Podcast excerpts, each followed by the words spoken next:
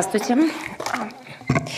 Начинаем наш традиционный брифинг э, с подключением российских и зарубежных корреспондентов.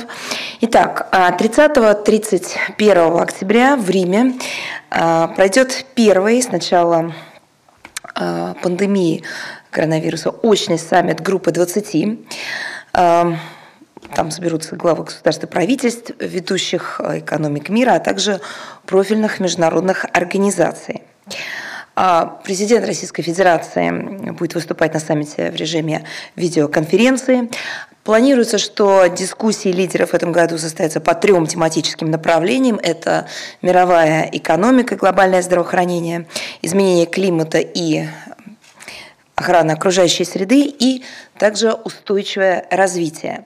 В дополнение к этой проблематике на полях будут проведены два специализированных семинара по поддержке малого и среднего, а также женского предпринимательства, а также о роли частного сектора в борьбе с изменением климата.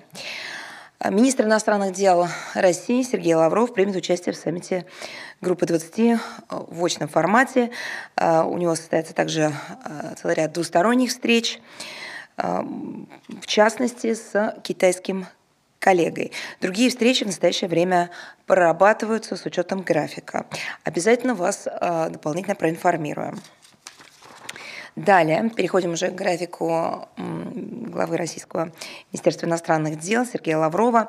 8 ноября состоятся переговоры министра иностранных дел России Сергея Лаврова с министром иностранных дел Боливарианской республики Венесуэла, который будет находиться в нашей стране с первым официальным визитом после его назначения на этот пост. Речь идет о Феликсе Пласенси. Двусторонние отношения динамично развиваются у наших стран в русле стратегического партнерства. России и Венесуэлой накоплен богатый опыт многопланового взаимодействия в торгово-экономической, научно-технической, гуманитарной сферах. В этом году исполнилось 25 лет с момента подписания договора о дружбе и сотрудничестве. Министры обсудят широкий спектр вопросов взаимодействия, в том числе борьбе с распространением коронавирусной инфекции. В настоящее время, как вы знаете, осуществляются регулярные поставки вакцины «Спутник Ви» в эту страну. В свете итогов прошедшего в Москве в период с 14 по 15 октября заседания Межправительственной российско-венесуэльской комиссии высокого уровня планируется наметить шаги по углублению взаимодействия, устойчивого к незаконным односторонним принудительным мерам, санкциям, также обмен, э, намечен обмен мнениями по актуальным вопросам международной и региональной повестки, сотрудничество в Организации Объединенных Наций, других форумах. Э, напомню, что взаимодействие России и Венесуэлы строится на строгом соблюдении норм международного права, на уважении принципов суверенитета и невмешательства в внутренние дела. Министры обменяются мнениями о путях содействия достижению внутренней стабильности в Венесуэле, нахождению политического решения межвенесуэльских разногласий в конституционном поле, конечно, и без вмешательства извне.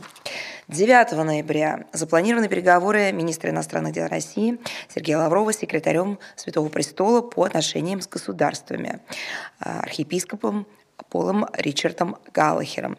А, он а, с период с 8 по 10 ноября будет находиться в нашей стране с официальным визитом.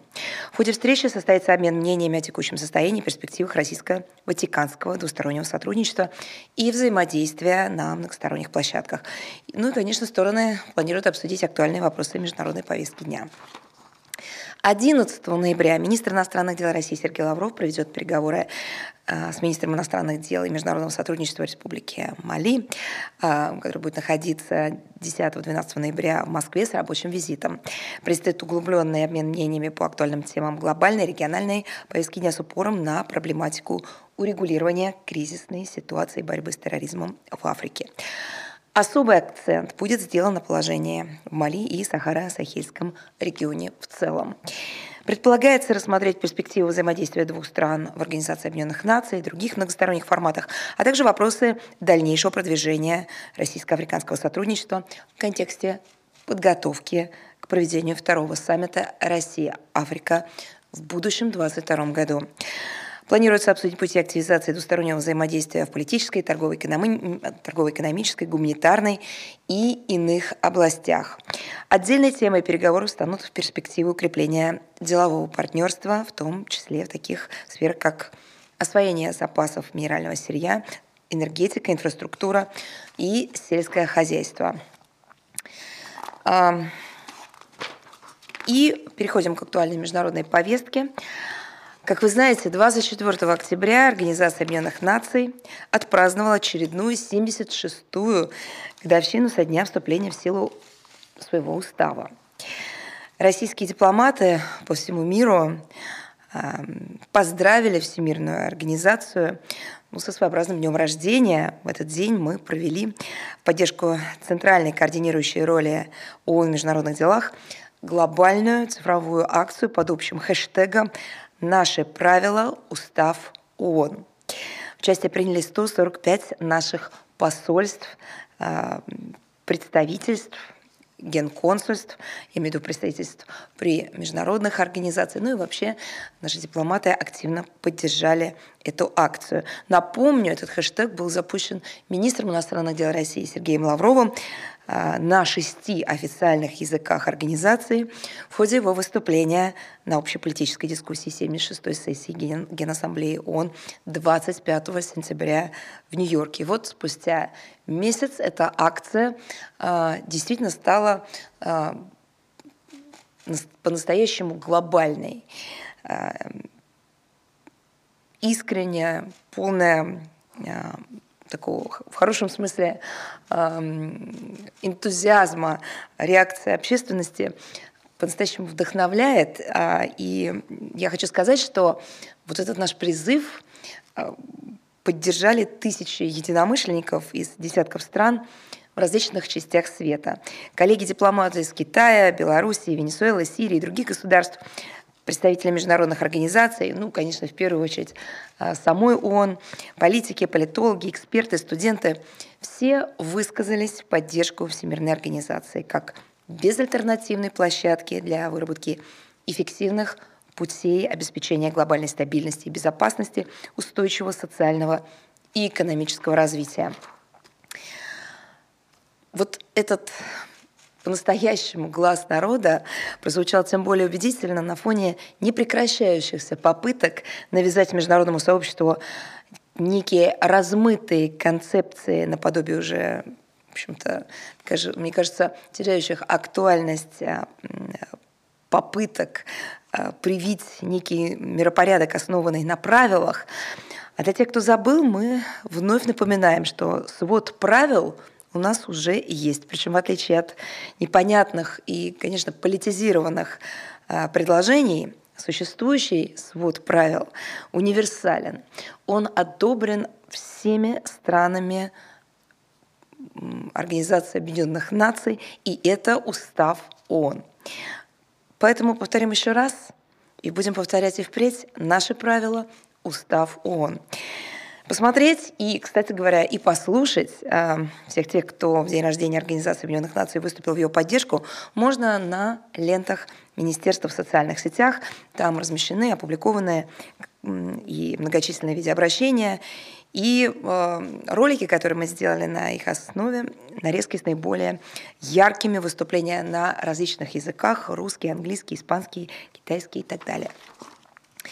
И э, еще одно мероприятие, которое тоже получило такой, э, в общем, большой охват и резонанс. 25 октября состоялось э, открытие, ну, с учетом эпидемиологической обстановки в дистанционной форме, проекта «Неделя русского языка в зарубежных государствах».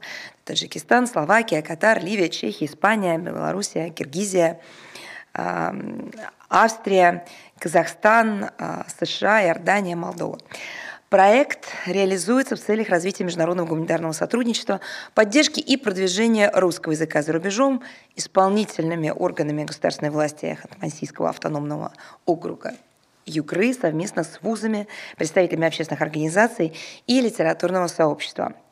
В церемонии открытия недели русского языка приняли участие губернатор Югры Наталья Комарова, представитель Министерства иностранных дел нашей страны в Екатеринбурге, ректор Государственного института русского языка имени Пушкина, представители Россотрудничества в Белграде, Берлине, Братиславе, Кишиневе, Душанбе, Нур-Султане, а также представители зарубежных вузов, гимназий с преподаванием на русском языке. Э, неделя русского языка продлится до 29 октября, я имею в виду э, непосредственно эту акцию. Программа предусматривает проведение лекций, семинаров, круглых столов, занятий и встреч по вопросам преподавания, изучения русского языка за рубежом, популяризации русской культуры с участием педагогов, учащихся образовательных организаций автономного округа и зарубежных стран. И вот еще один очень интересный проект, который, с одной стороны, назвать глобальным нельзя, но с другой точки зрения, он действительно становится а, примером такого, ну, не знаю, наверное, нового взгляда на традиционную форму дипломатии потому что в нем принимают участие не только дипломаты, но и представители сразу нескольких регионов нашей страны. Речь идет о российско-вьетнамских межмидовских консультациях. Они прошли вчера, 27 октября, в режиме видеоконференции с подключением представителей Республики Саха-Якутия, Забайкальского края, Амурской, Вологодской областей и Санкт-Петербурга. Консультации проводили а, директор ДСПО Министерства иностранных дел России а, Семен Григорьев, начальник управления внешних региональных связей Министерства иностранных дел Вьетнама. А, обе стороны подчеркнули, что несмотря на неблагоприятную эпидемиологическую обстановку, удалось не только сохранить уже наработанные контакты, но и расширить географию межрегиональных связей, которые являются важным направлением двустороннего сотрудничества. Представители регионов обсудили конкретные предложения по наращиванию взаимодействия в различных областях. Участники консультации констатировали, что состоявшееся мероприятие общем, стало таким дополнительным, очень важным импульсом э, российско-вьетнамскому межрегиональному сотрудничеству. И, конечно, была выражена обоюдная готовность продолжать практику таких встреч на регулярной основе. Мне кажется, прекрасный опыт а, для а, других а, наших межмидовских консультаций по тому, как можно их наполнять вот такой живой общественной народной дипломатией. И переходим к другим темам. 27 октября в формате видеоконференции состоялся 16-й Восточно-Азиатский саммит. В нем принял участие президент нашей страны. Мы рассматриваем вас, и это в данном случае не обращение, а аббревиатура «Восточно-Азиатский саммит», как важную площадку стратегического диалога высшего уровня по актуальным вопросам развития Азиатско-Тихоокеанского региона. И как мы видим в условиях геополитической турбулентности со всеми вытекающими рисками безопасности, а также в контексте необходимости решения задач посткризисного восстановления стран АТР, прежде всего составляющей основу конструкции ВАС Ассоциации государств Юго-Восточной Азии, растет спрос на прагматичное ориентированное на углубление практического, то есть свободного от конфронтации, сотрудничества по самым э, различным направлениям. И именно с этих созидательных позиций наша страна как раз и выстраивает свою деятельность в форуме.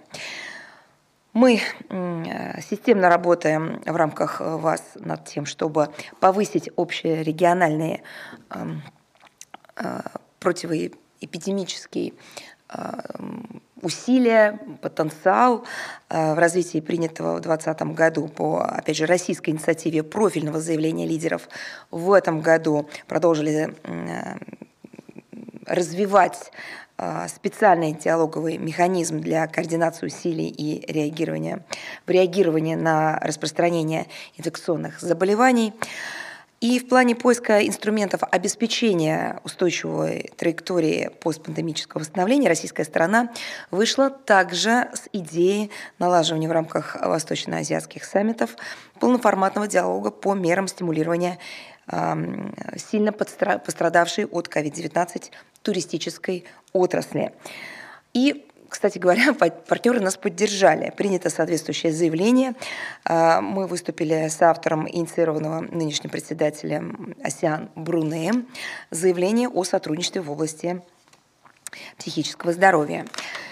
Неизменным приоритетом России остается укрепление существующей системы осяноцентричных механизмов э, многостороннего взаимодействия.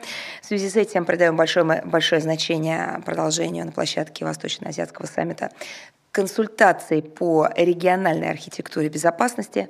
Очередной раунд э, состоялся в августе текущего года.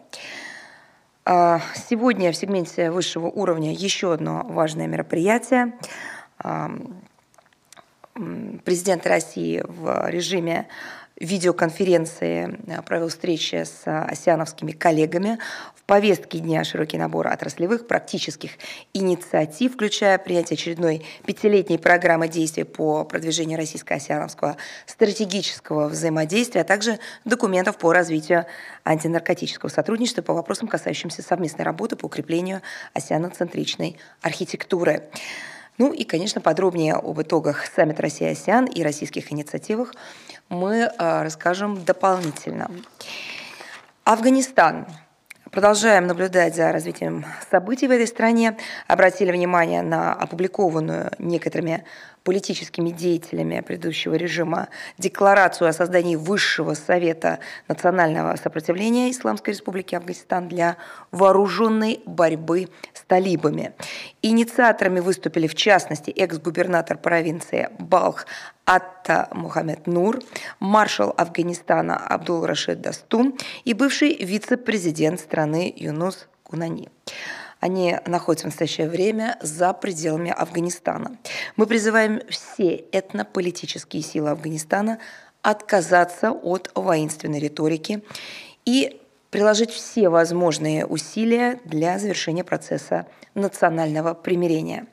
Социально-экономическая обстановка в стране остается, как вы все представляете и видите, это сложные.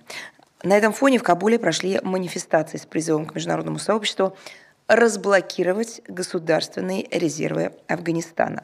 Мы рассчитываем, что обращение демонстрантов э, такого глобального масштаба, адресованные мировому сообществу, которое на протяжении многих лет Э, говорила и убеждала вот этих самых жителей Афганистана, которые сейчас к нему обращаются, в том, что ситуация под контролем, они знают, куда ведут народ Афганистана, и все будет хорошо, все будет э, а западная демократия.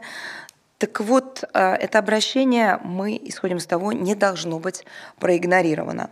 И эти средства будут разморожены, что позволит направить их на покрытие, в общем-то, первоочередных нужд населения, Э, в первую очередь э, выплат зарплат, поддержание национальной экономики и предотвращение гуманитарной катастрофы в Афганистане.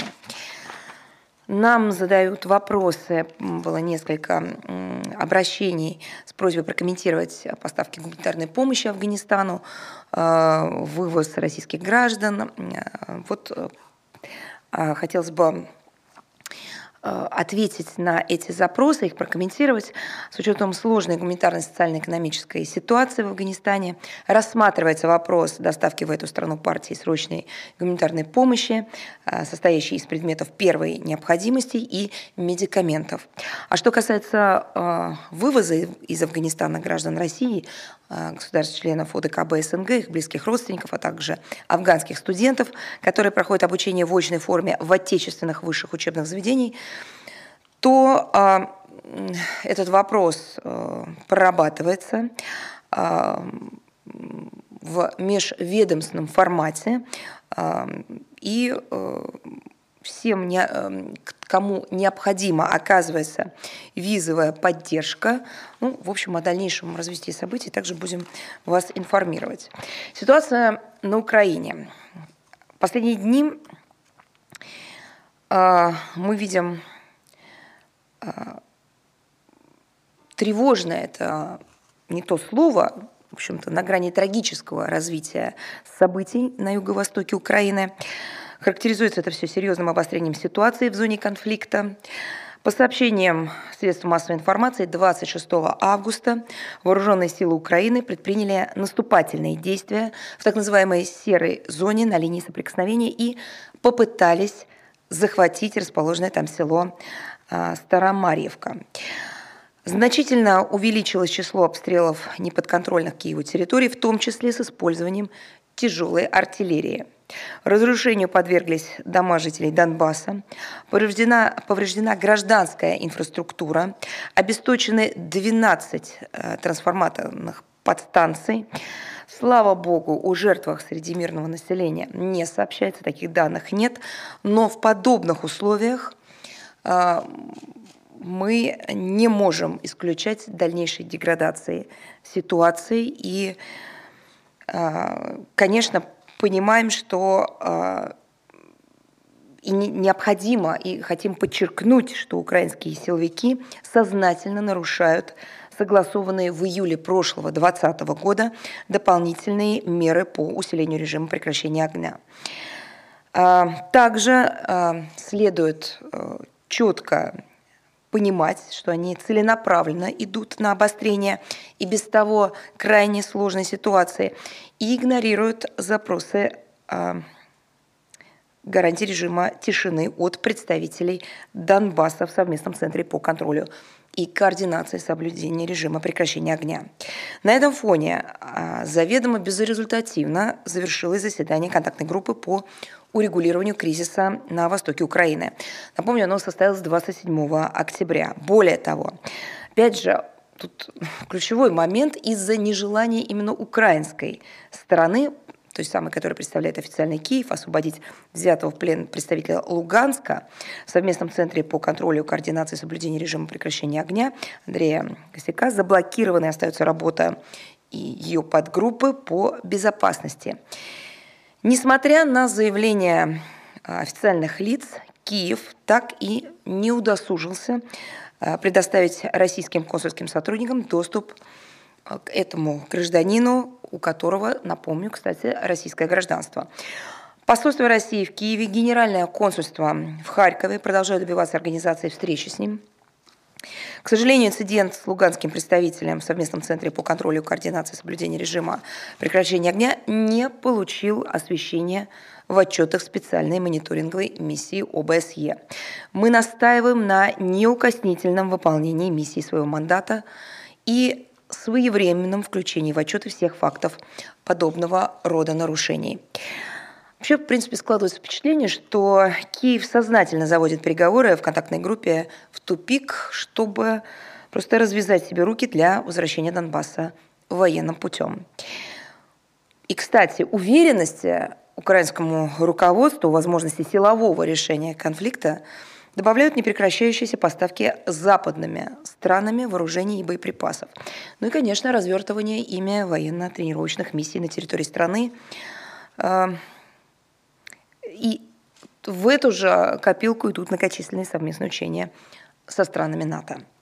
Военная помощь и военное освоение территории Украины должны иметь замысел.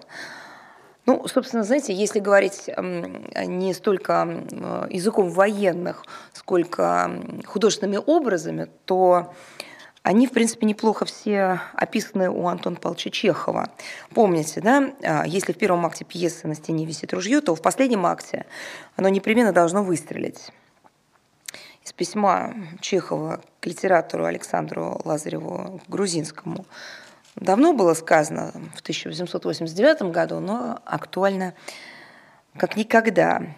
Ну, в общем-то, также и с оружием, которое в больших количествах поступает на Украину, как раз от Запада. Хотелось бы еще раз напомнить, что конфликт на юго-востоке Украины не имеет военного решения, это зафиксировано всеми, всеми теми странами, которые так пекутся о мирных жителях, о гражданских лицах и, в принципе, о ситуации на Украине. Попытки урегулировать его силы будут иметь самые печальные, где-то непредсказуемые, но в целом трагические последствия. Мы призываем западные столицы которые накачивают Украину оружием, это прежде всего Вашингтон, ну, также и Берлин с Парижем, как участников нормандского формата, прекратить поощрять милитаризацию страны и использовать свое влияние, чтобы вернуть Киев на путь достижения прочного мира в Донбассе политика дипломатическими средствами. Эм, я также хотела бы сказать о, несколько слов о той теме, которой мы посвятили несколько лет а, привлечения внимания наших западных партнеров в первую очередь. А, они делали вид, что такой темы не существует.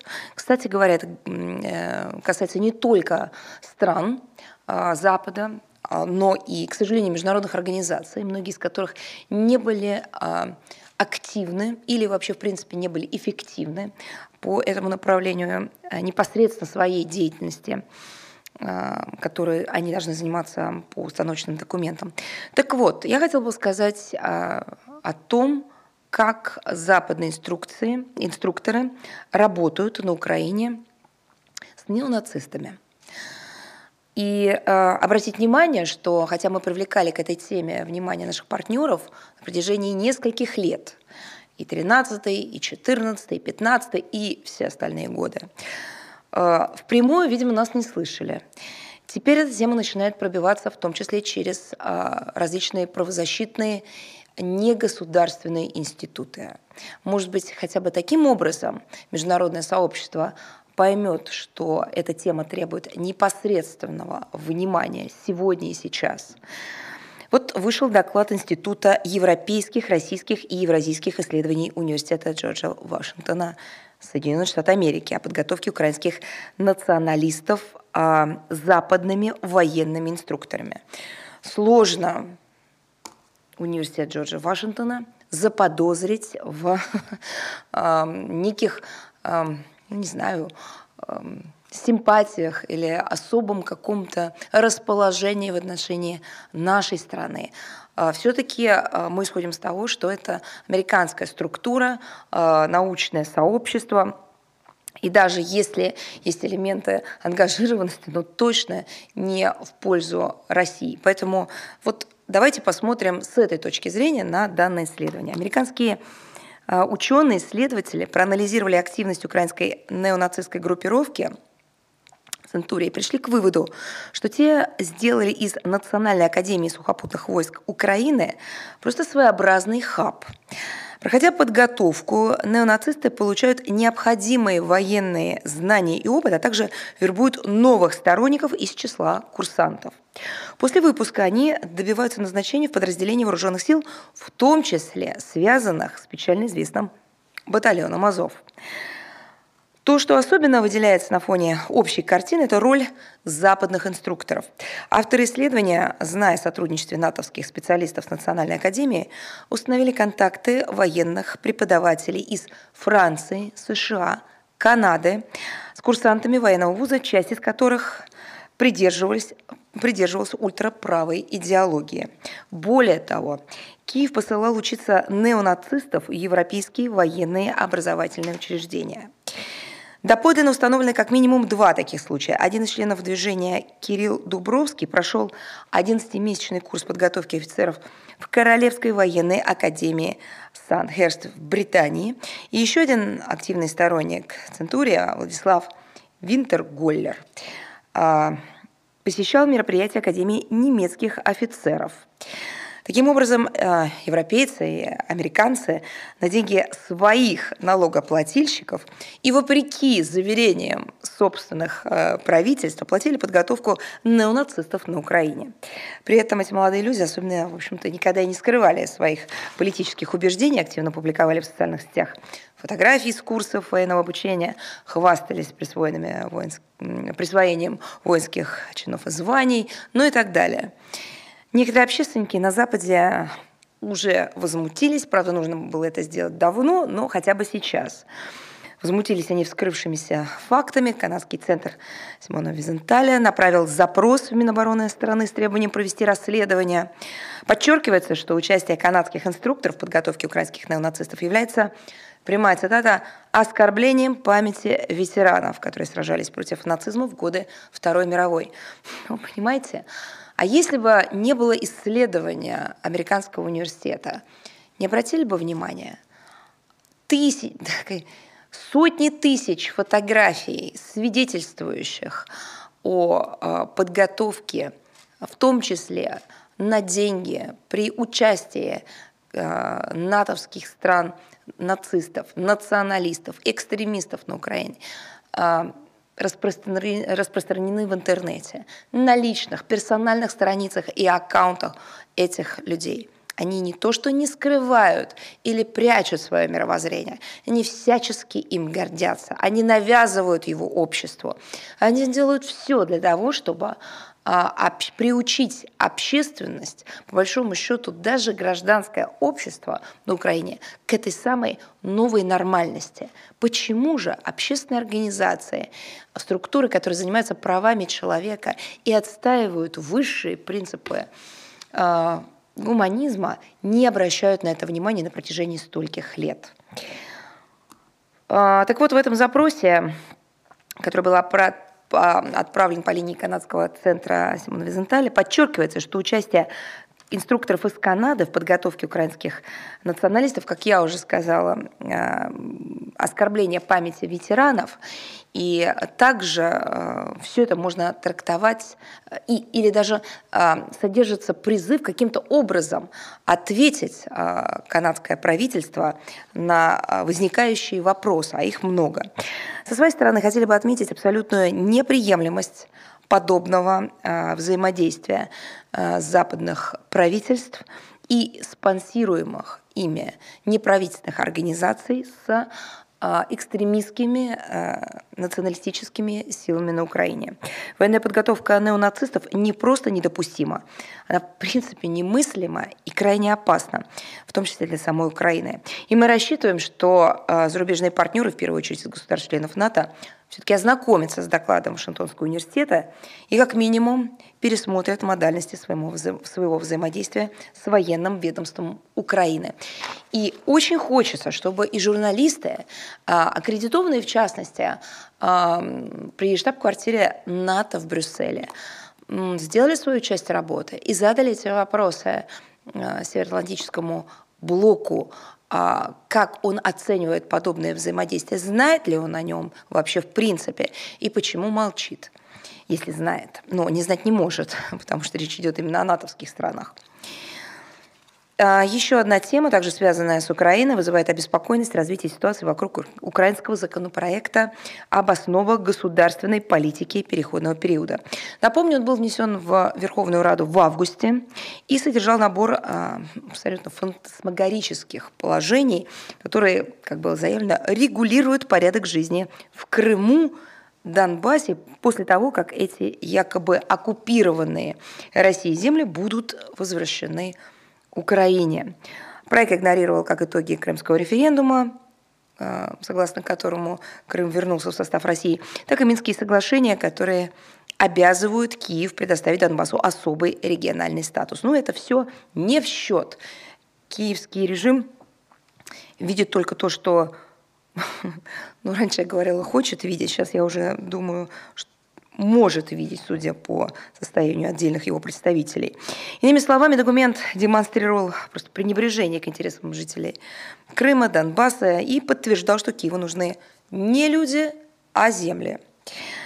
Чтобы придать международную легитимность своему а, так называемому правотворчеству, украинские власти направили проект в Венецианскую комиссию Совета Европы. Члены этого органа, а, проигнорировав мнение своего российского коллеги 18 октября опубликовали заключение по законопроекту. Европейские правоведы, если можно так сказать, не стали задаваться принципиальными вопросами о том, насколько документ адекватен с точки зрения и международно-правовых, и э, политических реалий.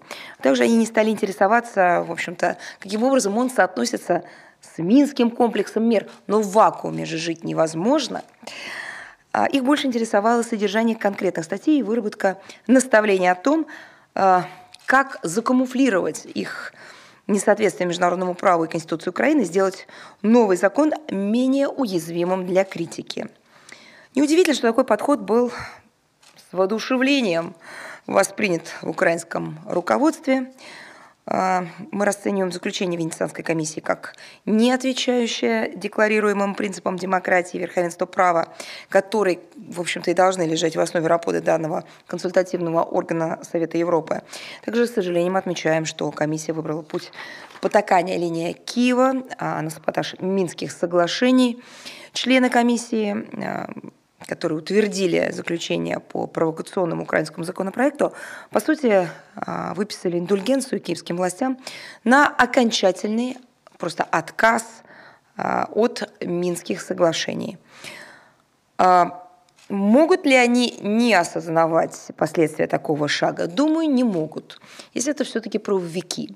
Они должны знать, ну, они, им кто-то должен был рассказать, что Минские соглашения – имеют а, силу обязательно к исполнению, так как прошли Совет Безопасности Организации Объединенных Наций. А это не просто соглашение между сторонами, это документ, который подкреплен решением Совета Безопасности ООН. Вступление закона в силу упомянутого мною закона не приведет к изменению российского статуса Крыма, что очевидно и безоговорочно, но будет означать слом процесса мирного регулирования конфликта на востоке Украины. Парадоксально, что структуры, которые создавались для укрепления мира, для укрепления права, для укрепления демократии не способствуют мирному процессу, закрывают глаза на нарушение закона и отказываются признавать итоги демократического волеизъявления граждан. И еще одна тема, тоже были вопросы, нас просили прокомментировать сотрудничество США и Украины а, в области ядерной энергетики. А, дело в том, что был подписан в конце августа меморандум о взаимопонимании между Украинской национальной атомной энергогенерирующей компанией «Энергоатом» и американской э, Westinghouse Electric.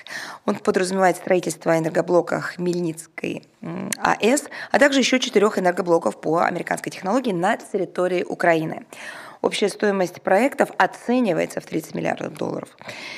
Ну, что можно сказать, эм, отвечая на вопросы, которые нам поступили? Э, ну, на мой взгляд, этот документ скорее отражает мечты украинской страны, чем реальность. Источники финансирования в нем не обозначены, поэтому что тут, собственно, еще комментировать? Вероятность того, что сам Киев сможет найти средства на его реализацию, ну, это лучше спросить киевского режима.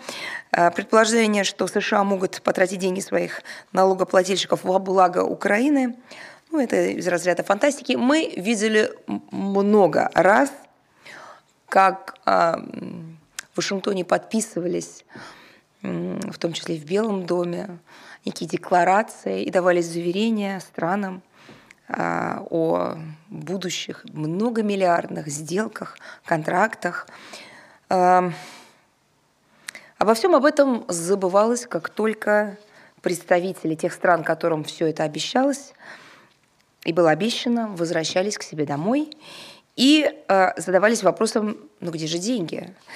Э, думаю, что это из разряда подобных историй. Ну, соответственно, и большего комментария тут просто, мне кажется, и не нужно. Еще был вопрос просьбой прокомментировать планы Израиля по расширению поселений на оккупированных территориях. Как вы знаете, 24 октября было объявлено о планах по расширению израильских поселений на западном берегу реки Иордан. На этот раз речь идет о размещении тендера на строительство 1300 единиц жилья на западном берегу и 83 единиц в восточно-иерусалимском районе Геват-Хаматос. Мы подтверждаем принципиальную и последовательную позицию России о незаконности поселенческой активности Израиля. Мы убеждены, что подобное одностороннее действие подрывает шансы на создание в соответствии с решениями Организации Объединенных Наций жизнеспособного, географически непрерывного палестинского государства, а также эффективность прилагаемых международным сообществом усилий по созданию условий для скорейшего возобновления палестино-израильского политического диалога. Также отмечаем, что продолжение поселенческого строительства. А, планы нынешнего израильского правительства вдвое увеличить к 2026 году численность израильских граждан, проживающих в долине реки Иордан, может расцениваться как де-факто аннексия большей части оккупированных палестинских территорий. Мы призываем все стороны воздерживаться от любых шагов, которые чреваты эскалацией напряженности в регионе а, и предвосхищают исход прямых палестино-израильских переговоров по комплексу вопросов окончательного статуса. 26 октября в центре Кишинева с воинскими почестями и в присутствии высокопоставленных представителей Министерства обороны и культуры Молдавии был открыт монумент, а, который, как было заявлено, увековечивает память солдат румынской армии, которые воевали на стороне немецко-фашистских войск. Шел 2021 год. Это не разгар Второй мировой войны. Это не период, когда до Нюрнбергского трибунала еще далеко. Это ситуация, когда решения Нюрнбергского трибунала признаны основополагающими для оценки тех исторических событий и не подлежащему пересмотру. На памятнике установлена табличка, теперь прямая цитата. К 80-летию освобождения Бессарабии и Северной Буковины армии Румынии. Речь идет о вторжении румынов фашистских оккупантов на территорию Советского Союза в 1941 году. Но акция цинична. Помимо того, что я уже сказала, а, ее цинизм вот на этом не так сказать, завершен. Дело в том, что в 1937 году на этом же месте был установлен памятник к 20-летию боев на востоке Румынии при Мереште и э, Мерешеште летом 1917 года, где русские и румынские войска совместно противостояли германской армии. Мы решительно осуждаем этот вопиющий факт прославления пособников нацистских преступников. А, он вызвал резкое неприятие в самой Молдавии, народ, который свято хранит память о подвиге советских воинов, в первую очередь своих воинов. Почему же нынешние власти об этом забывают? Мы призываем официальный Кишинев не идти на поводу реваншистских сил, их попыток фальсификации истории, насаждения терпимости в отношении откровенной пропаганды нацистских идей. И вот, кстати, хочу в том числе и в этой связи напомнить о докладе Министерства иностранных дел России о героизации нацизма и проявлениях неонацизма и расизма. А, это очередной доклад. А, собранные в нем факты а, подтверждают что упомянутые выше негативные проявления принимают устойчивый характер. Примеров мы приводим. Помимо этого доклада, доклада практически на каждом брифинге регулярно огромное количество. И это не все, это просто примеры. Все чаще становимся свидетелями попыток ряда западных и восточноевропейских стран переписать историческую правду о событиях Второй мировой войны. Усилия, направленные на искажение исторических фактов, приобретают сегодня самые разнообразные формы. Под предлогом э, декоммунизации массово уничтожаются памятники и мемориалы в честь борцов с нацизмом, пере, просто переписываются, переначиваются образовательные программы, акцент в них все чаще делается на, как они пишут, страдания при советской оккупации и возложение равной ответственности за развязывание Второй мировой войны на гитлеровскую Германию и ее основного противника Советский Союз. В ряде государств открыто устанавливают памятники в честь участников нацистских формирований, пособников нацистов, организуют их чествование. Кроме того, наряду с усилиями по обелению преступников и осквернению памяти освободителей, в отдельных странах фиксируется рост ксенофобских настроений, которые сопровождаются проявлениями агрессивного национализма, шовинизма, других форм расовой и религиозной нетерпимости. Зачастую такое развитие, такое положение дел становится закономерным итогом проведения официальными властями политики, которая направлена на ускорение формирования моноэтнических обществ на основе титульных этносов, а, а это сопровождается, в свою очередь, дискриминацией национальных и этнических меньшинств. И, кстати говоря, особенно в языковой и образовательной сферах. Речь идет, в частности, об Украине, мы сегодня немало об этом говорили, о государствах, о государствах Прибалтики, еще об этом сегодня скажем. А, там серьезно обострилась ситуация с реализацией прав групп, в первую очередь русского и русскоязычного населения. Мы убеждены, что подобное положение дел ну, просто представляют прямую угрозу основополагающим ценностям демократии и прав человека, серьезный вызов международной региональной безопасности и стабильности. Сегодня важно сделать все возможное, чтобы не допустить а, развития событий, при котором человечество забыло бы, к чему приводит идея расового превосходства, попустительства, попустительства любым проявлением шовинизма и ксенофобии. Важно, что вместе с нами абсолютное большинство членов мирового сообщества отстаивает те же принципы. Главное, чтобы это было не только на словах, а то, как послушаешь дискуссии, дебаты, почитаешь заявления, статьи и интервью на этот счет, все вроде привержены одному и тому же. Как только дело доходит до вот вроде бы простейшей формы реакции, неприятие сноса памятников, а, неприятие эм, установки памятникам коллаборационистам. Получается, мы одни. Выходим и об этом говорим прямо. Где все?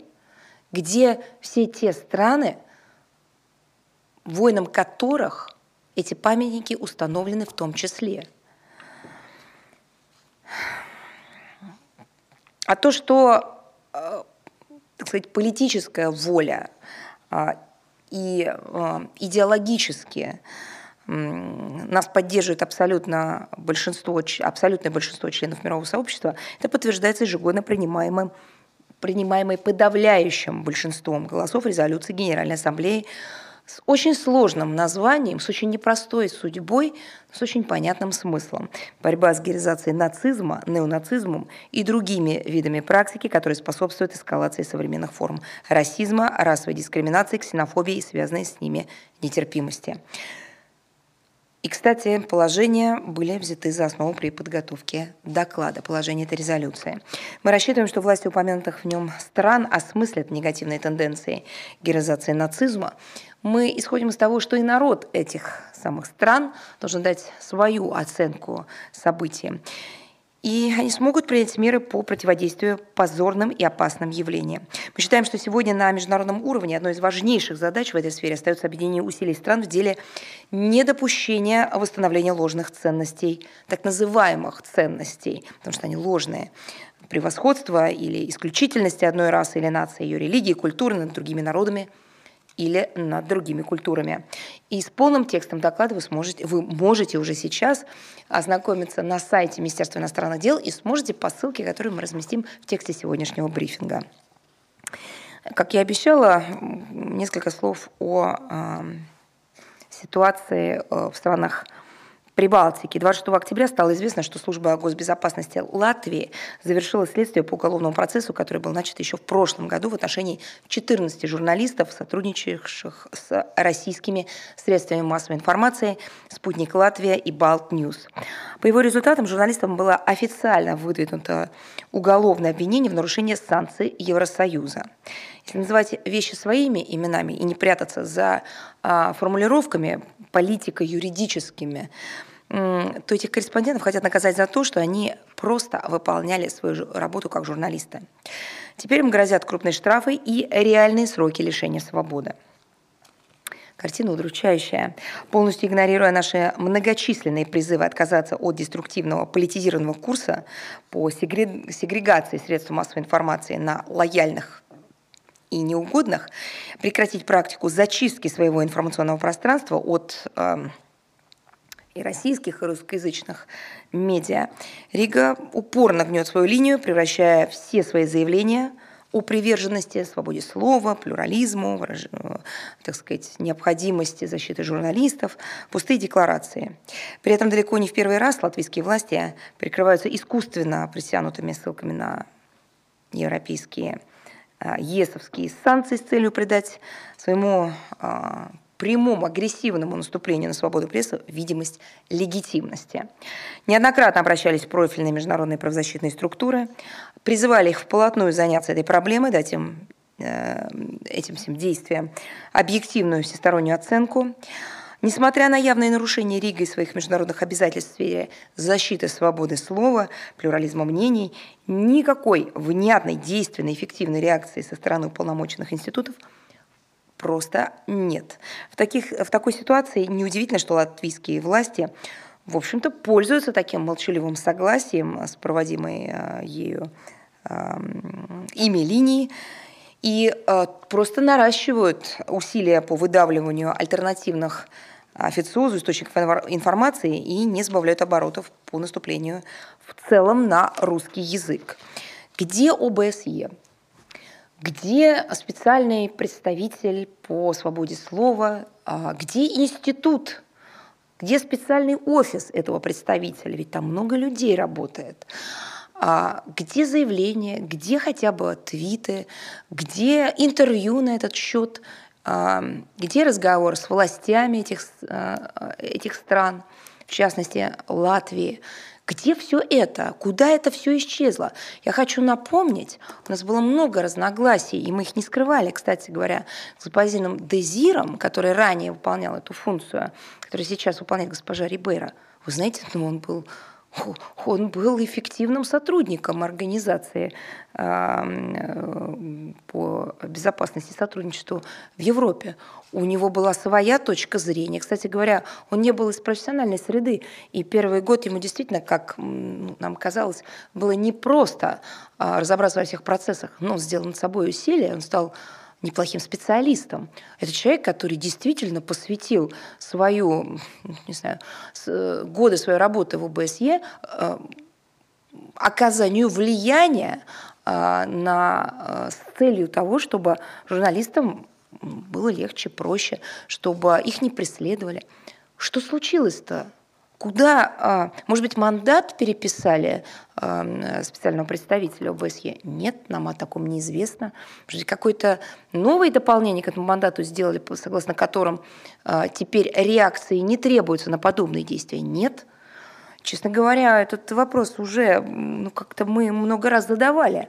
Задавали в ходе переговоров, а, задавали руководству ОБСЕ, задавали а, представителям а, вот этого самого офиса.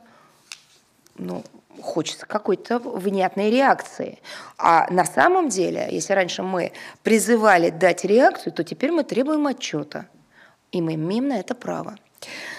Потому что происходящее в Латвии, в частности, является наглядным примером прочно укоренившейся на Западе практики двойных стандартов, когда грубое попрание фундаментальных свобод беззастенчиво замалчивается, если речь идет о так называемых «своих».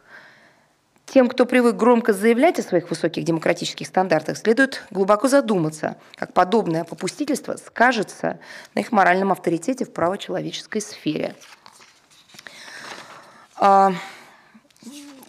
А, важное важные э, юбилейные торжества предстоят. 28 октября отмечается 50-летний юбилей группы Совета Европы по международному сотрудничеству в области наркотиков и зависимостей, так называемая группа Помпиду. А за полвека существования она превратилась в важный орган межправительственного взаимодействия в указанной сфере на евразийском пространстве. И на сегодняшний день в ее состав входит 42 члена, включая три неевропейских государства.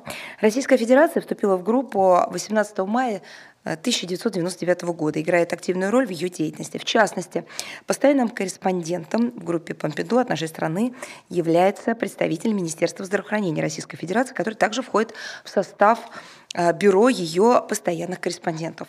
Ключевым событием в этом году стало принятие нового устава, мы об этом говорили, э, и оно было как раз и приурочено к 50-летнему юбилею.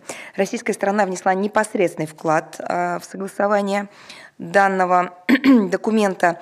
В результате удалось сохранить сбалансированный характер повестки дня э, группы, закрепив ее мандат не только в вопросах прав человека, но и в аспектах здравоохранительного и правоохранительного направлений сотрудничества.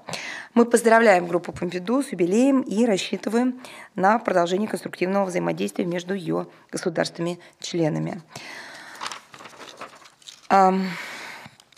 Еще одна тема. 26 октября посольство России в Душанбе совместно с представителями Всемирной продовольственной программы ООН приняло участие в передаче Республики Таджикистан порядка полутора тонн полутора тысяч тонн а, обогащенной пшеничной муки и 61 тонну растительного масла для сельских школ в ряде центральных районов республики Хатлонской и Горно-Бадахшанской автономной области. Помощь направлена на укрепление продовольственного благополучия и оказана в соответствии с меморандумом о взаимопонимании между Всемирной продовольственной программой ООН и МЧС России. Она является составной частью программы школьного питания а, Всемирной продовольственной программы, охватывает 450 тысяч учащихся начальных классов и 52 сельских, 52 э, сельских района Таджикистана. В 2021 году на эти цели наша страна выделила 3,5 миллиона долларов, а благодаря указанной поддержке э, Всемирная продовольственная программа уже доставила 945 тонн обогащенной пшеничной муки, около 60 тонн растительного масла для сельских школ Э, Сагдийской области. В целом, с 2005 года э, объем оказанной нами продовольственной помощи республике только по линии указанной программы превысил 87,5 э, миллиона долларов. Своим вниманием к нуждам молодых граждан дружественного государства наша страна демонстрирует приоритетный характер отношений стратегического партнерства и сотрудничества с Республикой Таджикистан. Отдельно я хотела бы сказать о двух э, юбилеях. Э, во-первых, 1 ноября в Антигуа и Барбуде будет отмечаться 40-летие обретения независимости. Путь к получению суверенитета был для этого карибского государства весьма непростым. За свою историю ему пришлось пройти через колониальный гнет, природные катаклизмы. Несмотря на трудности, э, жители этой страны с честью преодолели все испытания, добились независимости благодаря их упорному труду. Страна стала не просто, а, как его принято называть, райским туристическим уголком, но и современным самостоятельным демократическим государством, которое последовательно выступает в пользу соблюдения общепризнанных принципов и норм международного а, права за укреплением многосторонних начал в мировых делах, центральную роль Организации Объединенных Наций. Мы с удовлетворением отмечаем, что несмотря на разделяющие нас тысячи километров, наши государства связывают узы дружбы, готовность к развитию конструктивного, взаимовыгодного сотрудничества. Новым подтверждением этого стало подписание в июне договора об основах отношений, и тем самым был заложен э, фундамент для дальнейшего всестороннего развития э, двусторонних, двусторонних связей. И, пользуясь случаем, хочу от имени всех моих коллег выразить э, наряду с этой, народу э, этой замечательной э, страны наилучшие пожелания благополучия, процветания, ну, от себя, наверное, наверное еще добавлю и здоровья в это очень непростое время. 5 ноября мы отмечаем знаменательную дату столетия установления дипломатических отношений между Российской Федерацией и Монголией. Подписание в 1921 году соглашения между правительством РСФСР и Народным правительством Монголии об установлении дружественных отношений между Россией и Монголией стало важной вехой в, нашем, в нашей общей истории – и на долгие годы предопределила дальнейшее развитие традиционно дружественных связей. Хорошо известно, что именно наша страна стала первым в мире государством, которое признало свободу, независимость Новой Монголии, наша дружба, а, добрососедство прошли закалку в боях на Халхинголе в годы Великой Отечественной войны и на завершающем этапе Второй мировой войны, а также в мирном строительстве возведении многочисленных объектов на монгольской территории. Между Российской Федерацией и Монголией наложен конструктивный политический диалог, взаимовыгодное сотрудничество в торгово-экономической, научно-технической, гуманитарной и других сферах. Нашим огромным преимуществом является общая граница на протяжении ее 3,5 тысячи километров. Приграничное и межрегиональное сотрудничество вносит существенный вклад в развитие российско-монгольских связей. Широкие перспективы для поступательного развития взаимодействия в самых разных областях открыл подписанный главами наших государств в сентябре 2019 года в Улан-Баторе договор о друж... договор о дружественных отношениях и всеобъемлющем стратегическом партнерстве. Наряду с последовательным укреплением торгово-экономической, инвестиционной и хозяйственной кооперации мы также стремимся развивать сотрудничество в самых различных сферах, включая культуру, образование, науку, средства массовой информации, молодежный обмен и спорт.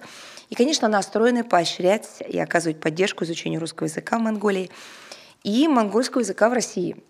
В ходе телефонного разговора 1 октября текущего года главы внешнеполитических ведомств наших стран дали высокую оценку успешной реализации совместного плана мероприятий, посвященных столетию установления дипотношений. В юбилейных торжествах в Улан-Баторе с 4 по 6 ноября примут участие делегации во главе заместителем председателя Совета Федерации Федерального собрания Российской Федерации Константина Косачева. И а, также я хотела бы анонсировать с 3 по 7 ноября а, меж, международный, международную просветительскую акцию «Большой этнографический диктант». Она проходит уже в шестой раз под лозунгом народ, «Народов много, страна одна» и направлена на укрепление межнационального мира и согласия. Большое внимание, которое диктант привлекает к себе в России и за рубежом, не может не радовать. В 2016 году в мероприятии приняли участие 90 тысяч человек, в 2020 году миллион 742, э, ну практически 743 тысячи человек из 85 субъектов э, нашей страны. И 123 стран мира. В этом году организаторы диктанта Федеральное агентство по делам национальности и Министерство национальной политики Удмуртской республики предусмотрели его проведение на русском, английском, испанском языках и впервые на китайском. К участию в диктанте приглашаются все интересующие, интересующиеся историей и культурой э, многонациональной России. Это просветительское мероприятие пройдет в онлайн-формате.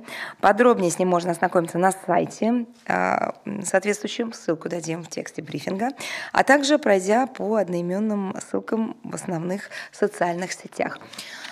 И, конечно, мы исходим с того, что наше э, представительство Китае и посольство, и Россотрудничество сделать максимально для популяризации этой информации и самого диктанта. И мы должны, учитывая, э, что теперь диктант пройдет на китайском языке, мы должны просто качнуть цифру э, в такую в, в такой геометрической прогрессии. Поэтому очень на вас надеемся, наши дорогие коллеги, что вы поможете э, распространить информацию максимально широко. И я готова перейти к вопросам. Э, с нами ли агентство ТАСС? Да, здравствуйте, Емельяна Владимировна.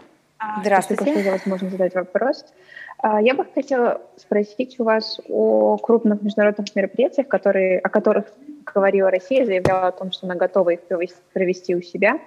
И в частности, Москва претендует на проведение Всемирной выставки Экспо в 2030 году. И как, на ваш взгляд, каковы шансы, что России все-таки удастся э, провести у себя такое масштабное мероприятие с учетом геополитических факторов? Неужели Спасибо. вы сомневаетесь в возможностях Москвы?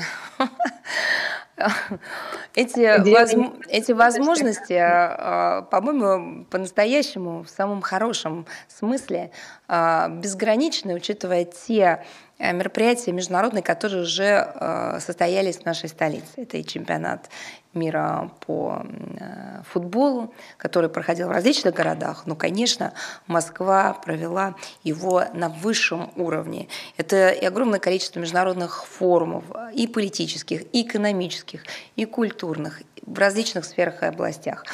Поэтому э, я считаю, что э, можно только пожелать нашей столице, Москве, э, прекраснейшему городу нашей планеты успехов в э, продвижении своей заявки, а это не только заявка Москвы, это в принципе э, заявка нашей страны. А, как вы знаете, завтра заканчивается прием заявок а, на право проведения Экспо 2030. А, я еще раз, я считаю, что даже об этом как-то, эти, даже странно отвечать на этот вопрос. Все, кто приезжает в Москву и кто раньше здесь не был,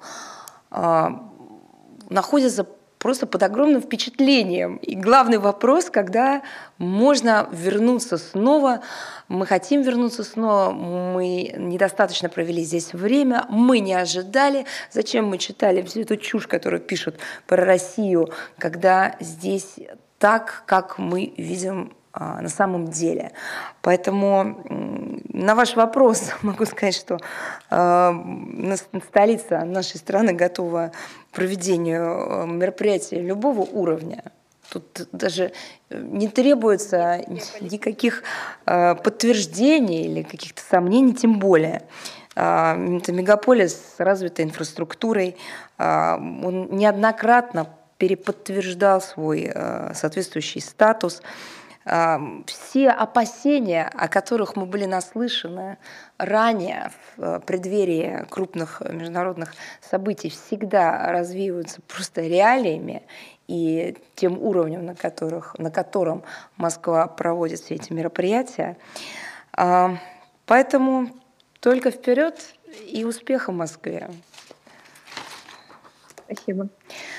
А, вопрос, а есть ли с нами на связи а, The Moscow Post? Да, добрый вечер, меня слышно? Да, конечно. Надежда, по поводу у меня несколько вопросов, можно поочередно, да, чтобы... Да, конечно, пожалуйста, как вам удобно. Значит, первый вопрос. Еврокомиссия обнародовала стратегию ЕС в Арктике. Брюссель претендует на право Э, запрещать добычу угля, нефти и газа в Заполярье и соседних регионах, критикуют Россию. Эта заявка э, значит, вызвала отклик и у президента России. С критикой выступил и новый премьер-министр Норвегии. Значит, вопрос. Сергей Лавров 25 октября встречался со своим норвежским коллегой. Обсуждался ли этот вопрос претензий Еврокомиссии в ходе переговоров? Вы знаете, я хочу сказать, что еще до переговоров а, министра иностранных дел России Сергея Лаврова с а, премьер-министром Норвегии, господином Стера, вот еще до, за несколько часов, находясь в, в Трамсе до вылета в Осло, Сергей Викторович Лавров ответил на вопрос норвежского телевидения вот непосредственно на этот вопрос и обозначил в том числе российскую позицию очень кратко, но емко. Вопрос заключался в том, как могли бы, как Министерство иностранных дел могло прокомментировать упомянутую вами инициативу ЕС. И а глава российского МИДа ответил, что согласен с мнением премьер-министра Норвегии, который уже дал свою оценку этим идеям Евросоюза, а эту оценку вы сейчас тоже, а, в общем-то, упомянули. А, поэтому еще до встречи наша позиция была обозначена в том числе в контексте высказываний самого премьер-министра Норвегии. Да, действительно, эта тема затрагивалась и в ходе встречи. А теперь о принципиальных подходах нашей страны мы действительно сразу же обратили внимание на обнародованную Еврокомиссией арктическую стратегию Евросоюза. В ней заявляется о намерении добиваться введения моратория на добычу и реализацию углеводородов в Арктике. И в этих целях в Брюсселе предполагают работать с партнерами над многосторонним юридически, э, юридически обязывающим, ну, можно сказать, юридическим обязательством э, не допускать дальнейшего освоения запасов углеводородов в Арктике, а также не приобретать такие углеводороды, если они будут добываться. Я хочу напомнить, а, что Россия является крупнейшим арктическим государством, на котором, как, в общем-то, и на другие прибрежные, прибрежные арктические страны, а, ложится и лежит особая а, ответственность за судьбу этого региона. Нас ничуть не меньше Евросоюза, который, кстати говоря, не является, к тому же, наблюдателем в Арктическом совете, беспокоит будущее Арктики, происходящие там климатические изменения, их последствия.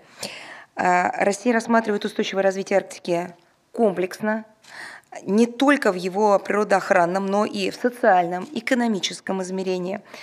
А, Арктика – это не только неотъемлемая интегрированная часть экономики нашей страны, но также важная составляющая глобальных цепочек поставок и производства.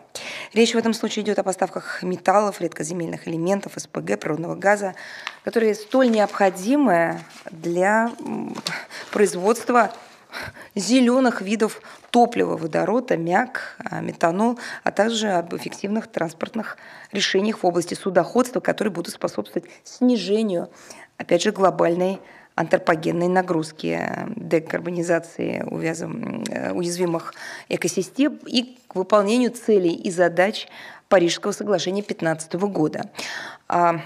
А, Очевидно, что попытки решения глобальных климатических вызовов за счет искусственного ограничения экономической деятельности а, вот в одном, в отдельно взятом регионе в принципе не выдерживают никакой критики.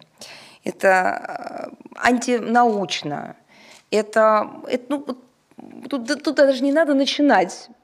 Это, в принципе, не выдержит никаких, никакого анализа, а, в том числе в контексте реализации принципов а, environmental social governance. Говоря о каких-либо запретах, нужно помнить, нужно понимать и отдавать себе отчет, что последствия таких решений затронут в первую очередь кон- конкретных потребителей. В данном случае речь идет о европейцах. Негативно они отразятся и на населении Арктики, включая коренных жителей, для которых устойчивая экономическая деятельность является основополагающей предпосылкой улучшения своего благосостояния.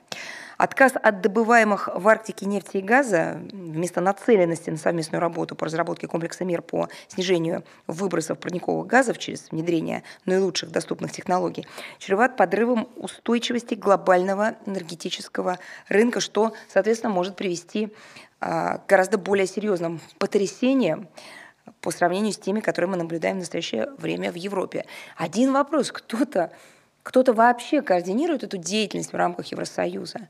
Или там как бы различные сегменты аналитических, э, так сказать, потуг друг с другом вообще в принципе не общаются. А потом, а, когда что-то у них идет не так, сразу же ищут внешнего врага, не думая о тех ошибках, которые сами же совершили, Возможно, просто от нескоординированности действий. Возможно, еще по каким-то причинам. Но нескоординированность, не отлаженность вот этих аналитических цепочек, она очевидна. А, и, конечно, нас не могут по всем этим причинам не настораживать столь такие, знаете, нахрапистые попытки Евросоюза утвердить свои политические амбиции в арктическом регионе и распространить на него свое влияние, ослабить перспективу его устойчивого развития. Так, вы сказали, что у вас несколько вопросов, да? Ну вот еще ну, второй вопрос, с вашего разрешения, я задам. Да, конечно. Как сообщает Reuters, в ходе протестов против захвата власти в Судане погибли 7 человек. Еще 140 человек пострадали в ходе беспорядков. Ранее заведующий консульским отделом миссии Российской Федерации в Хартуме заявлял, что посольству России в Судане и российским гражданам ничего не угрожает. Сколько граждан э, России может находиться в этой стране по оценкам на начало недели? Ну, э, у нас, естественно, э, посольство находится на связи с э, гражданами, в том числе для того, чтобы поддерживать с ними контакт в условиях чрезвычайной ситуации, а, такой точечной, точной, вот, исключительно цифра в цифру статистики и быть не может, потому что не все наши граждане становятся там, на консульский учет или о себе заявляют. А, это нормальная практика для, или я бы так сказала, это современная практика, а, в ней есть свои плюсы и минусы, но это так. Да, у нас э, статистика есть, да, речь идет о нескольких сотнях российских граждан. Ну, примерно в районе 300. Понятно. Есть у вас еще вопрос? Нет, спасибо большое. А, так, с нами ли, с нами ли News.ru, информационный портал? Да, здравствуйте, Мария Владимировна, портал news.ru, Сонна Рустамова. Если позволите, у меня один вопрос. А, на текущей неделе в рамках своего однодневного визита в Азербайджан президент Турции Реджеп Тайп Эрдоган совместно со своим азербайджанским коллегой Ильхамом Алиевым заложил фундамент Зангизурского коридора, вокруг которого, как известно, на протяжении долгого времени возникали противоречия между армянской и азербайджанской сторонами. А, в ответ на это премьер-министр Армении Никол Пашинян заявил, что подобные действия и разговоры о коридорах усугубляют враждебность в регионе. А, как Москва оценивает э, начало работ по открытию коридора?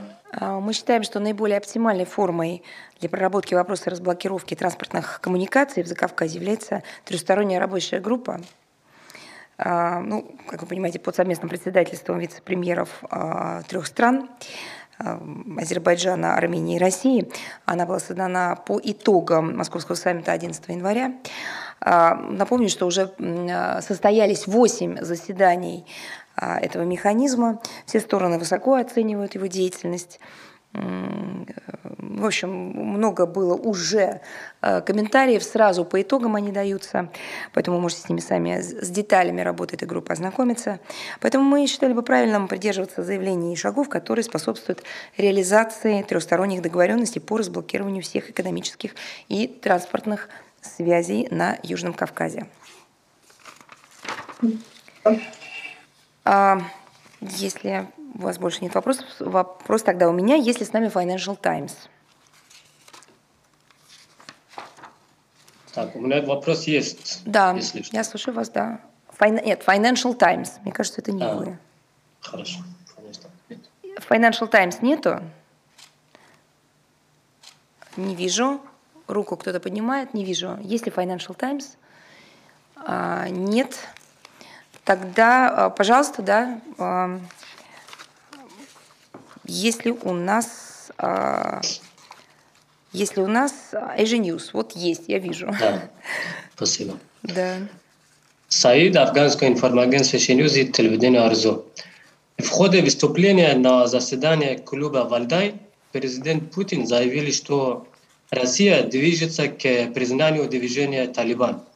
Означает ли это, что при определенных обстоятельствах Талибан может быть э, признан Россией до снятия международных санкций ООН? Ну, я хотела бы все-таки еще раз обратить ваше внимание на выступление президента России на заседании клуба «Валдай». Речь шла о солидарном движении в сторону исключения движения талибов из санкционного списка Совета Безопасности ООН.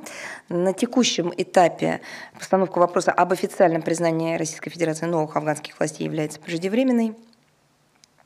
Вместе с тем мы полагаем, что конкретные практические шаги э, Кабула навстречу ожиданиям международного сообщества и региональных партнеров, в частности, в, частности, в деле формирования этнополитически сбалансированного правительства, продолжения борьбы с терроризмом, э, борьбы с наркопреступностью, соблюдения основных прав и свобод граждан действительно могут оказать стимулирующее воздействие на вышеуказанные процессы. Так, если у вас нет больше вопросов, то идем дальше. Международная жизнь с нами – Здравствуйте, Мария Владимировна. Здравствуйте. А, у меня один вопрос. А, недавний соцопрос в Финляндии показал, что 60% населения воспринимает а, действия России как военную угрозу. С чем вы связываете подобное настроение в соседней стране? Вы знаете, я могу что сказать, что ну, вряд ли стоит это повторять, но в контексте вопроса все-таки скажу, что наши страны э, добрые соседи. А, современные двусторонние отношения характеризуются активным и э, межведомственным взаимодействием, и развитием торгово-экономического сотрудничества, межрегиональными приграничными, приграничными связями, прямыми контактами э, между гражданами, между организациями, гражданским обществом. А традиционная основа для развития вот этого взаимодействия – это эм, вот традиционная основа закладывается, безусловно, на э, высшем уровне в ходе политического диалога, насыщенного политического диалога и регулярного, кстати, тоже. Э, видела я этот э, социологический опрос. Согласно этим данным, якобы 59% финнов в той или иной степени согласны с утверждением, что Россия является значительной военной угрозой, так был сформулирован вопрос, а, а что здесь удивительного, если а, мы видим, и об этом говорим каждый день, идет а, вот такая информационная агрессивная кампания в отношении нашей страны? Если публикуются ежедневно тысячи статей с фейками, мифами, дезинформацией относительно России и всего того, что с ней связано. Если запугивают, и в частности запугивают э, Северную Европу, э, чем только не запугивают – а, мифы, а, десятилетиями существующие и не нашедшие за эти годы ни одного подтверждения, а, продолжают пестоваться, как будто это какое-то, знаете, реальное развитие событий. Да? Там в Швеции подлодки постоянно ищут, э, принимают за звук всплывающих русских э, так сказать, призывы сельди в своих водах и, и так далее, и так далее. Поэтому удивительного здесь ничего нет. Печальное действительно есть. Потому что это и есть та самая дезинформация и ее зловредные итоги, о которых Запад столько говорит, но, к сожалению, всем этим занимается. Поэтому, э, к сожалению, и финские журналисты вносят свой вклад в эту русофобскую пропаганду. Э, что можно сказать? Делают они это зря, потому что э, во многом развивают, вместо того, чтобы развеивать, мифы о нашей стране, и это точно вредит двусторонним отношениям. А если это вредит двусторонним отношениям, в основе которых добрососедство, взаимоуважение, так сказать, международно-правовое сотрудничество, то это вредит и народу Финляндии. Но здесь нужно еще посмотреть, что были и другие показатели в этом опросе. Вот э, более 70% продолжают по-прежнему считать Россию важным торговым партнером. 43% полагают, что факторы, не связанные с экономикой, не должны оказывать влияние на российско-финляндские торговые отношения. То есть интерес, желание к взаимодействию не просто есть, оно превалирует, доминирует в сознании, в сознании людей, несмотря ни на что. И именно это и нужно с точки зрения вот этой а, антироссийского лобби изничтожить или свести на нет. Вот это главная цель желание развивать торговые отношения, желание развивать дружелюбные, добрососедские, дружественные связи. Вот на это и направлена эта бесконечно длящаяся информационная кампания. Поэтому нам нужно развивать связи, делать это вопреки всем этим вбросам, фейкам, а, развивать а, эти связи в духе тех принципов, о которых я сказала, это добрососедство, а, партнерство, это взаимовыручка, уважение и соблюдение, так сказать, правовых основ взаимодействия. Я думаю, что это станет лучшим ответом для всех тех, кто задается вопросом, а правда ли, что русские идут, потому что именно так в основном и сформулировано большинство материалов в западной прессе. И тогда российская угроза мифическая, вот кавычках поставленная, исчезнет сама по себе. Просто нужно развивать отношения. Чем мы и занимаемся. Так, если у нас еще желающие, а, если у нас, а, вот я вижу к нам подключилось агентство «Регнум», если оно у нас. Добрый день, Мария Владимировна. Да, э, у меня два вопроса, если можно по очереди.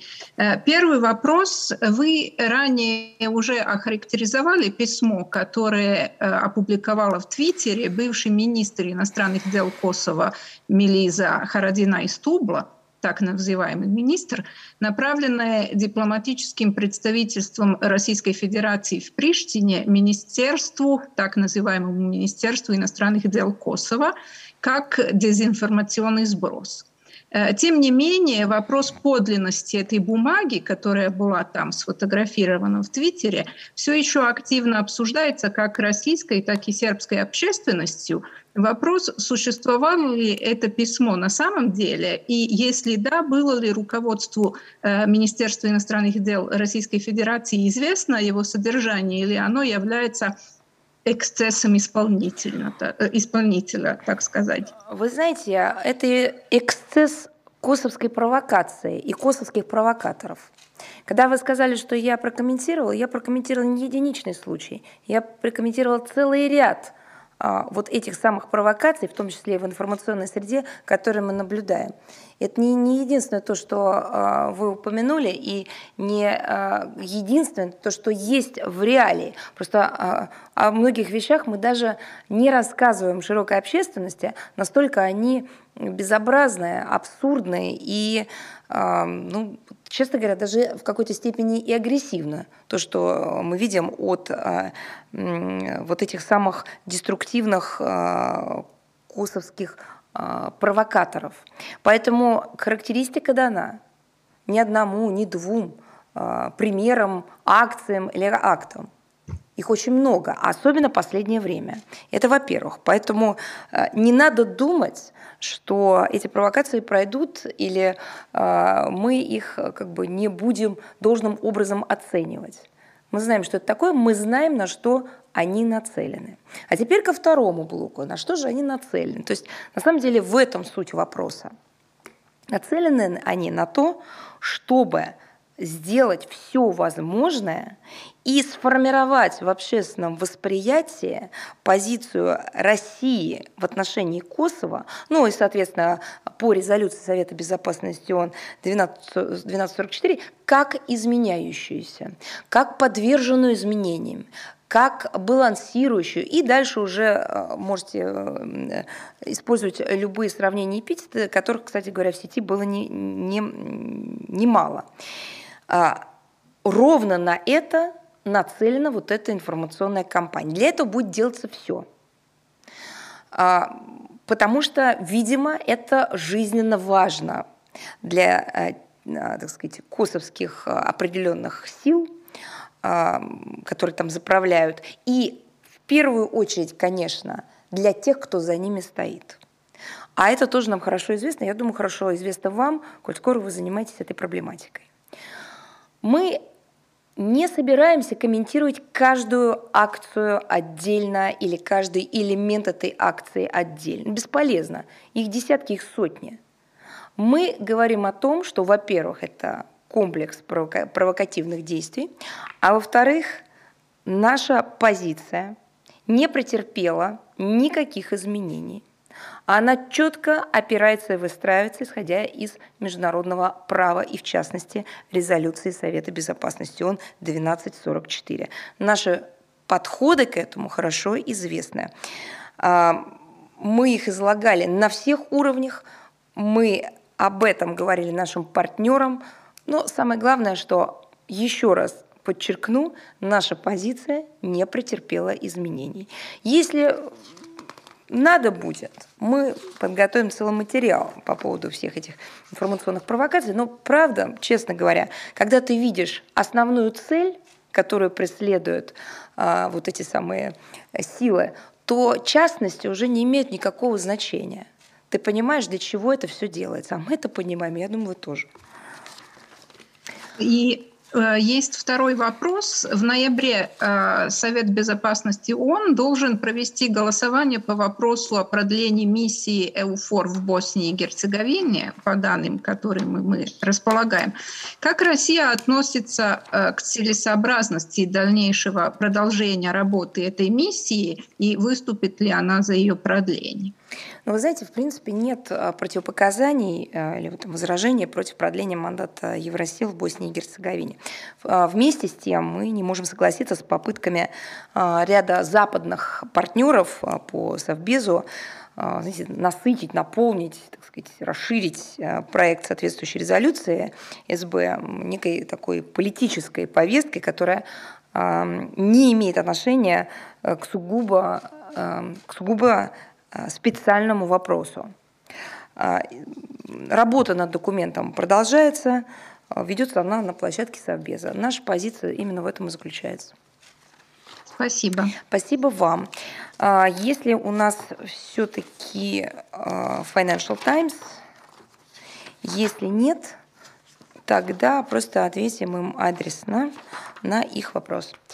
Если у вас вопросы, может быть, кого-то я не назвала, если вопросов больше нет, тогда я с вами прощаюсь до следующего раза. Спасибо вам большое за внимание. А, здоровья.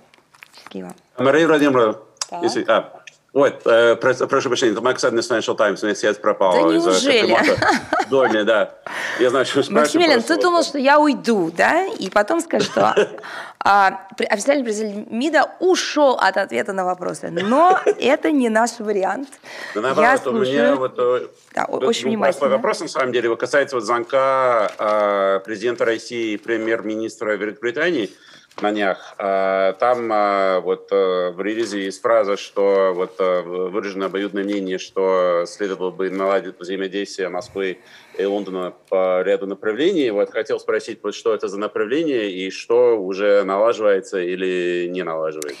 Ну, в ходе телефонной беседы 25 октября главы государств выразили удовлетворение прогрессом в развитии двустороннего сотрудничества в торгово-экономической и культурно-гуманитарной сферах. Я могу это подраскрыть, хотя мы давали немало материалов, но могу просто с цифрами и фактами сказать, о чем идет речь. В 2020 году а, продолжился рост российско-британского товарооборота. А, и вот по сравнению с 2019, с прошлым годом, показатели увеличились, составили 26,5 миллиарда долларов США – то есть рост значительный. Около трех а, с половиной тысяч британских компаний вовлечены в хозяйственные связи с нашей страной. При этом 600 из них имеют а, физическое присутствие в России. А, на 1 января объем накопленных британских прямых инвестиций в российскую экономику составил порядка, ну, практически 33 миллиарда долларов. 32,8. Успешно реализуется ряд совместных проектов. Эм, Торжок, Тверская область, церемония начала работы по расширению завода Shell эм, это производство смазочных материалов.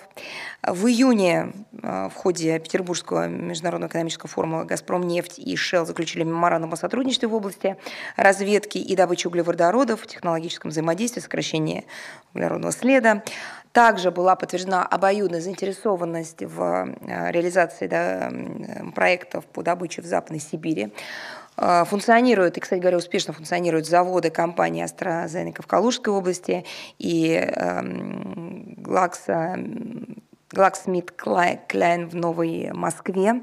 Предприятие ЗИО Подольск, оно входит в, в госкорпорацию Росатом, начало поставки оборудования на британское предприятие Riverside. Э, речь идет о переработке отходов. Э, далее идем. В октябре текущего года в Москве под эгидой Российско-британской торговой палаты при поддержке ТПП России с успехом проведен ежегодный российско-британский инвестиционный форум «Раша Ток». В рамках сотрудничества, теперь уже переходим к культурно-гуманитарной сфере, 19-20 годы в наших странах проходили мероприятия перекрестного года музыки. А, прорабатывается идея проведения в период 22-23 э, годов перекрестного года знаний. При спонсорстве компании «Роснефть» BP реализован проект создания российско-британского фестивального оркестра Бритена Шостакович. Э, также текущий год, э, октябрь-ноябрь, э, в городах России проводится 22-й кинофестиваль «Новое британское кино». А, планомерно развивается сотрудничество между российскими и британскими учреждениями высшего образования. Вот 22 год э, запланировано проведение в МГУ Ломоносова второго форума ректоров университетов России и Британии. В ходе, опять же, прошедшей э, беседы э, премьер-министр Великобритании обратился к президенту России с предложением наладить регулярный двусторонний диалог по международным вопросам, по которым позиции сторон близки или совпадают. А, ну вот, в частности, была подробно рассмотрена ситуация в Афганистане вокруг СВПД. Ну, в общем, мы, по-моему, неоднократно и последовательно заявляли. Правда, эти заявления, конечно, тонут в а, тех заявлениях, которые мы вынуждены делать, а, защищаясь а, или дезавуируя эти агрессивные британские некие нападки. Но мы последовательно неоднократно заявляли, что наша страна готова к налаживанию отношений ровно настолько, насколько к этому готова и британская сторона. Основы для этого очевидны. Взаимное уважение, взаимная выгода, правовая основа.